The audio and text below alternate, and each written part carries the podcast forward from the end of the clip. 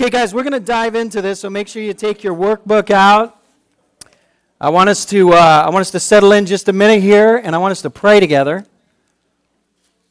and really gear our minds and our hearts towards what we're going to teach tonight.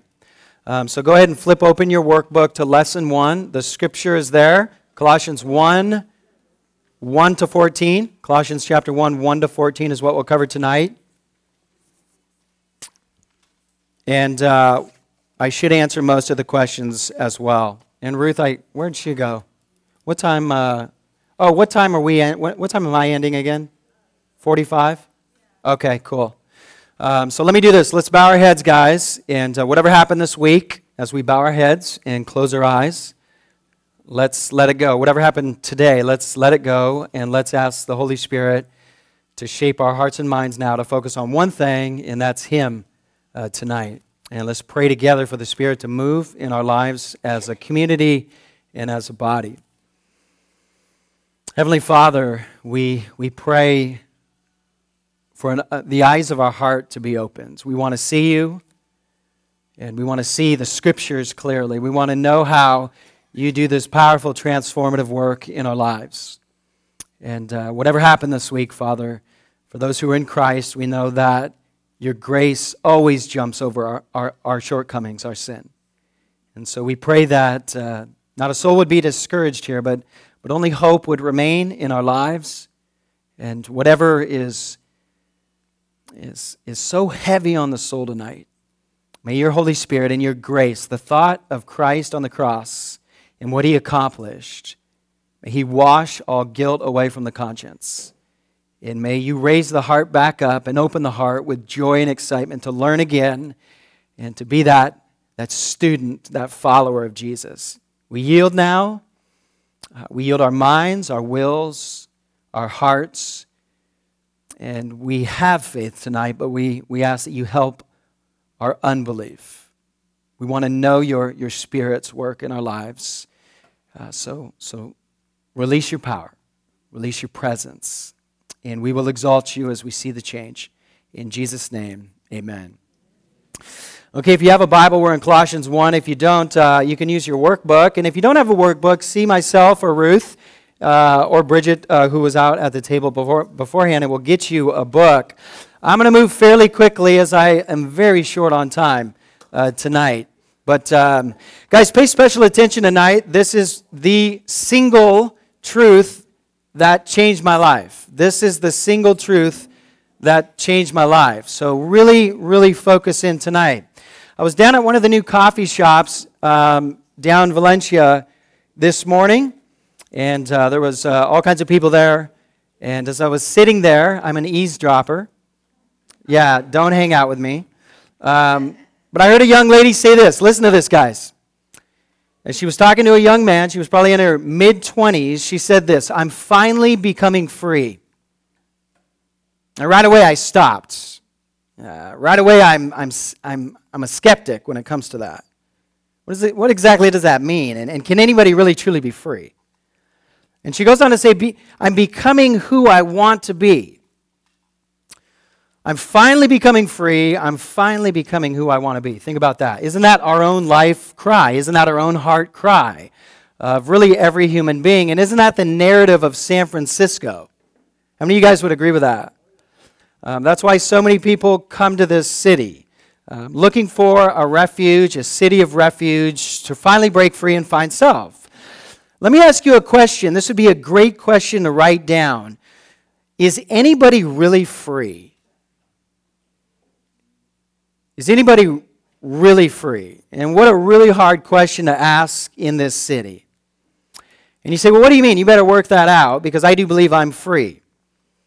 Um, while we all want to be free, I want you to understand a little bit about human nature. Aren't, aren't humans designed to emulate? How many of you guys would agree with that? Aren't we designed to emulate? When a baby is born, how does a baby or a child develop? Yeah, we could call it the doctrine of emulation. Um, we are emulators by design. Now, if you go back to Genesis 1 and 2 and 3, what you notice is this is God's, God's design for us. He created Adam so Adam could watch the Father, God, when God came and walked with him in the garden, and Adam would develop character through watching God. And then Adam would have children, and those children would watch Adam, and they would develop character by emulating Adam, and so goes the story. We are all emulating something. It doesn't matter what age you are. If you are in your 80s or if you are 18, we are all developing character through emulating something. Nobody's free of that. And uh, in a good, healthy way, I would love to have anybody challenge that. Uh, in a good, healthy, uh, loving way. I would love to have that conversation. But I want you to think about that. We are all forming our character after something or someone right now. We're becoming somebody. There's, no, there's nothing that's stagnant in the human heart. We're all watching, we're all studying, we're all conforming into something. And really, the only question is what or who is it who's influencing us and that we're emulating and becoming like? Does that make sense? Yeah? Okay. Um, even searching my own heart um, as I was looking at this, like, wow, I am becoming a disciple of somebody or something. Who is that?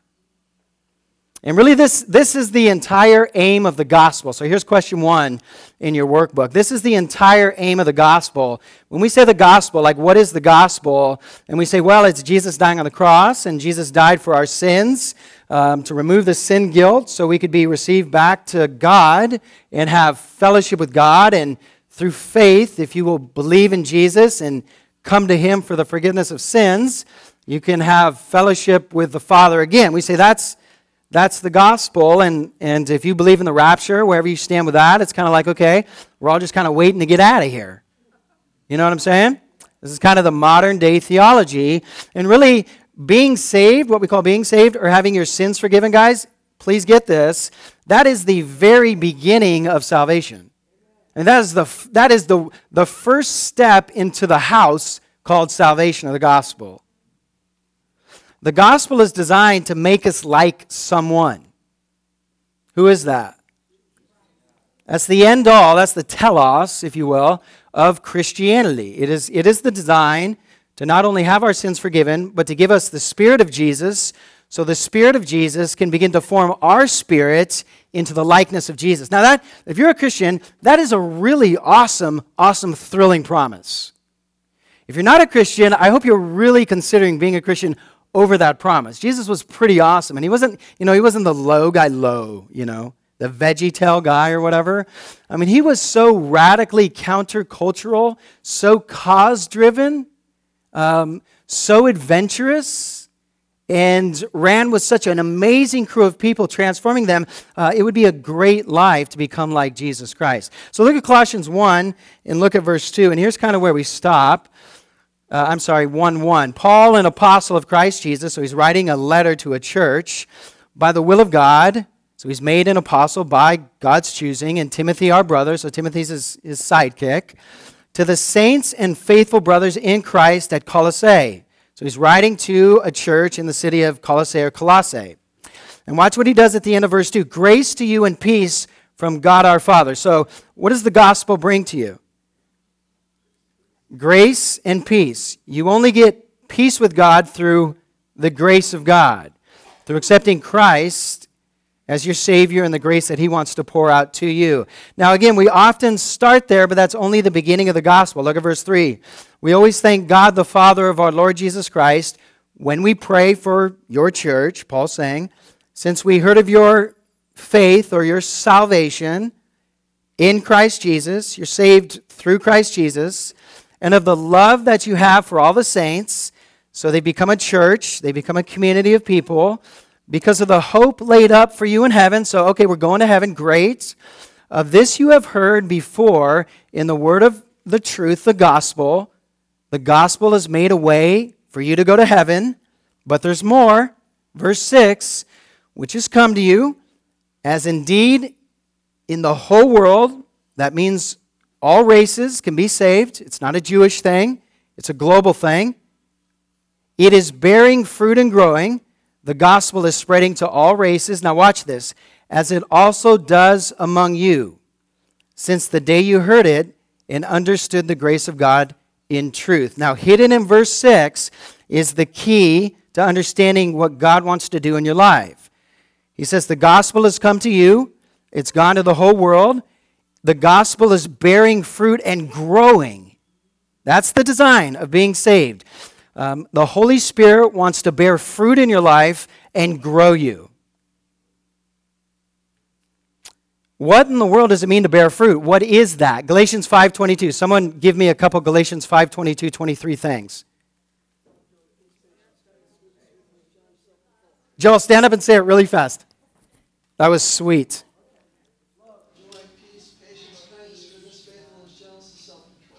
Guys, God wants to grow that in your life. You, you think about this right here. How would that change your life if you could grow in, in love, in joy, in peace, and patience? What if you could become that type of person more and more and more?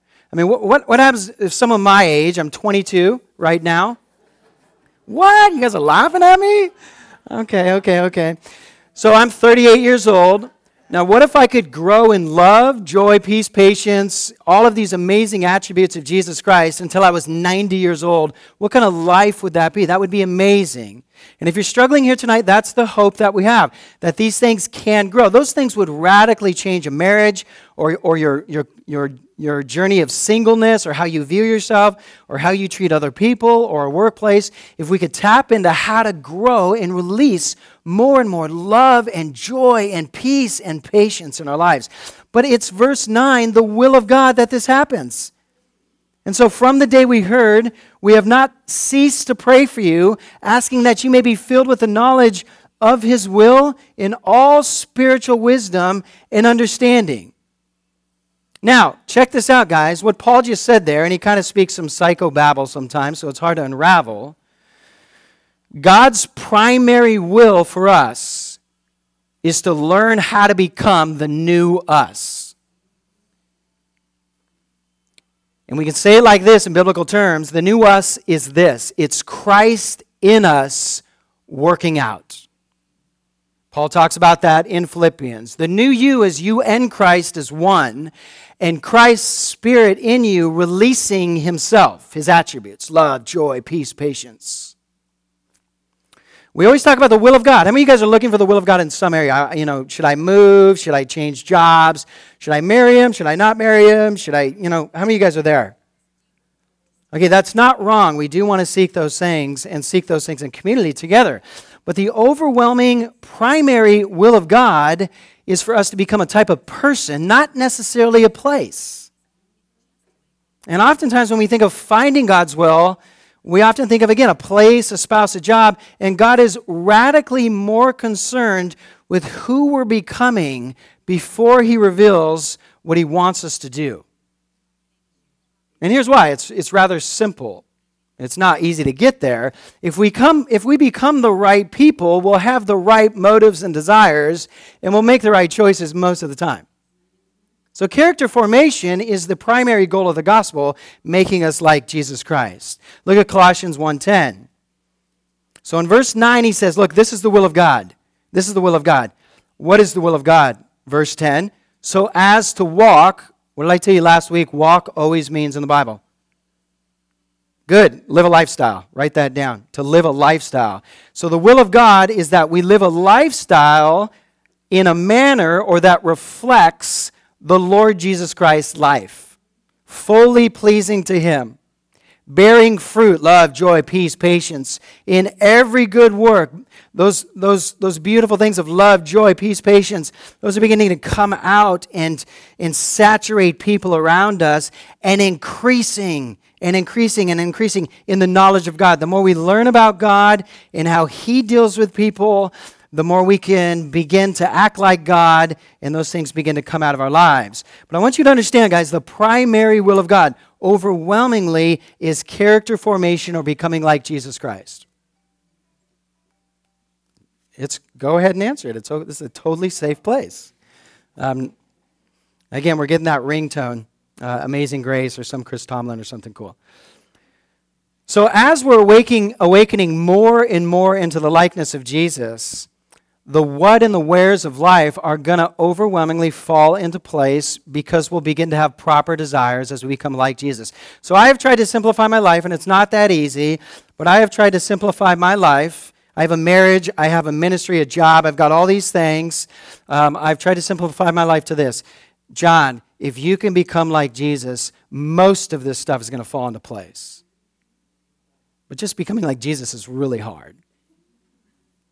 So, the big question we're hoping to answer is how does God accomplish this in our lives? What's the starting point? I mean, that's kind of a big thing to swallow. Like, hey, become like Jesus and everything will begin to kind of come together. Where do we start? Where do we start? Well, I think most of us, because we think God is spirit, most of us naturally say we need a radically, you know, super spiritual experience to become like God. And I am so for that. I am, I am overwhelmingly for that beautiful experience. And it's almost disappointing when you find out the primary mode that God uses to change your soul and to make you like Jesus. It's, it's almost disappointing.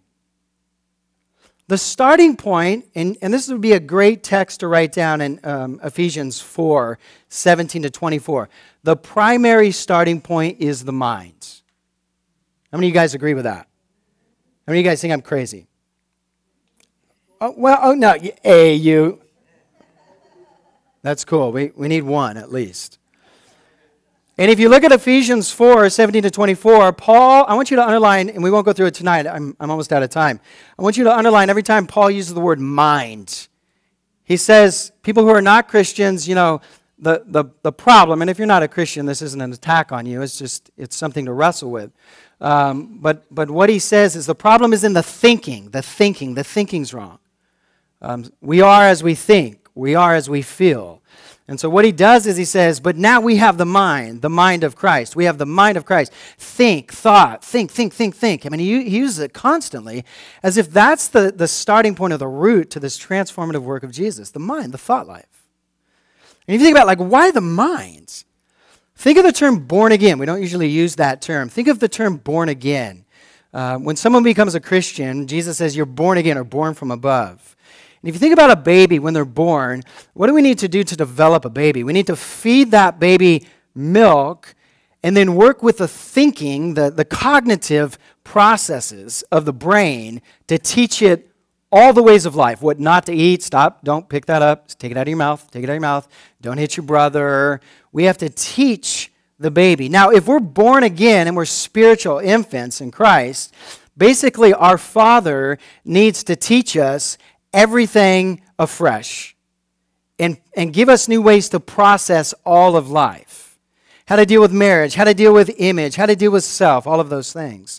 So, just as newborns, we have to be taught how to live life in all aspects. When I got saved, 21 years, 20 years of no Christian background at all, absolutely none.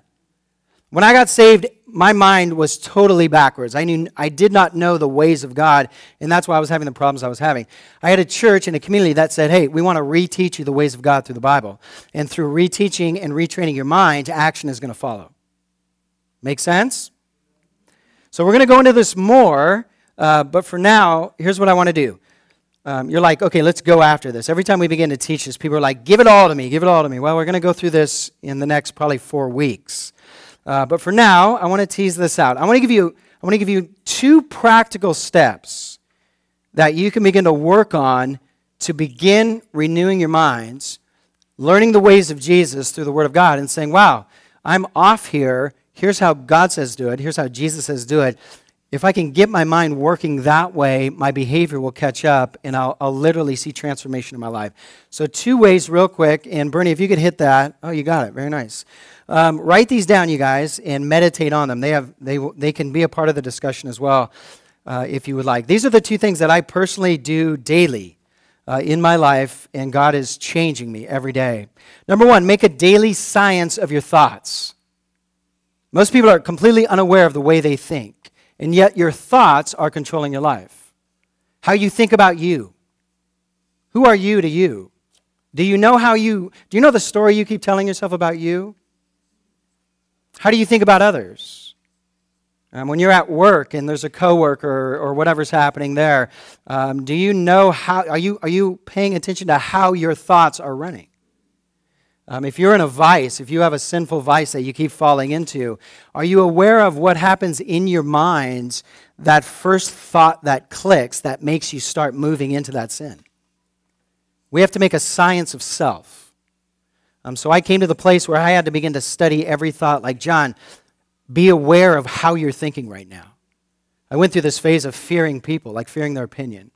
Now I, I don't care what you think about me. No. Um, but I had to become very intentional as I walked down the street or I went into work. Man, be aware of how you're thinking about what people must be thinking about you. And that's really the first step. Do you know the places in your minds and in your heart that are far from the thoughts of God? You can find those areas of life by asking a certain question What is it like to be on the other side of me? That would be a really tough but good question to start with. What is it like to be on the other side of me? But I want you guys to begin to think about that. How am I thinking? What are these thoughts? 30 to 50,000 thoughts that are flying through my head every single day, every single day, which are controlling my behavior. What if you could begin to spot the ones that are outside of alignment with God's word? And what if you could go into God's word and say, wow, I'm going to write down a few of these thoughts. Like, I'm, I'm depressed because I still think about what I don't have, and it's creating depression. What does God say about living without? Does that make sense? So, number one, make a daily science of your thoughts. Be aware of the thoughts going through your head. And then, number two, very quickly, find scripture that counters the thoughts and feast on it all day. For every sinful thought running through our mind, which is creating damaging behavior, there is a Bible verse to counter it. And if you work it and work it and work it into your mind and counter it over and over again, you will create a new thought pattern, a new thought habit. And pretty soon your behavior will become second nature. In Colossians 3:8, he has five sins that he lists. He says, "Get rid of them." And it's like, "Well, how, Paul?" In Colossians 3:12, he has five new thoughts, one for each faulty thought. And so I have, I have made a science of my own thinking and said, John, you're struggling with the fear of man.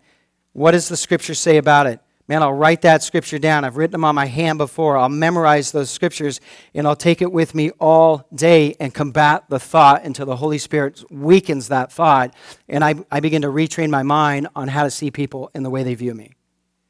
We just keep going through those one at a time. What's the next thought, and the next thought, and the next thought? And this, this is the process of being aware of those bad thoughts running through your mind. And when that thought comes, you can preach God's thoughts at your mind and fight those sinful thoughts off. Psalm 42 Why are you downcast, soul? He's preaching to himself. He says, Hope in God. We don't need to be depressed. There's God. And what happens is this eventually becomes a new thought habit overcoming the old thoughts. This is going to be the radical theme, overwhelming theme of the book of Colossians. So I'm going to challenge you this week to do one thing because this can be overwhelming. Find that heaviest thought. Be intentional about analyzing the way you think. Find that thought that you know is a lie and that's tearing you down. Write it down and search the scriptures. Um, call or email someone at your table Say, hey, what does the scripture say to counter this? And, and feast on that and preach it to yourself all week and watch what happens by the time we meet next week.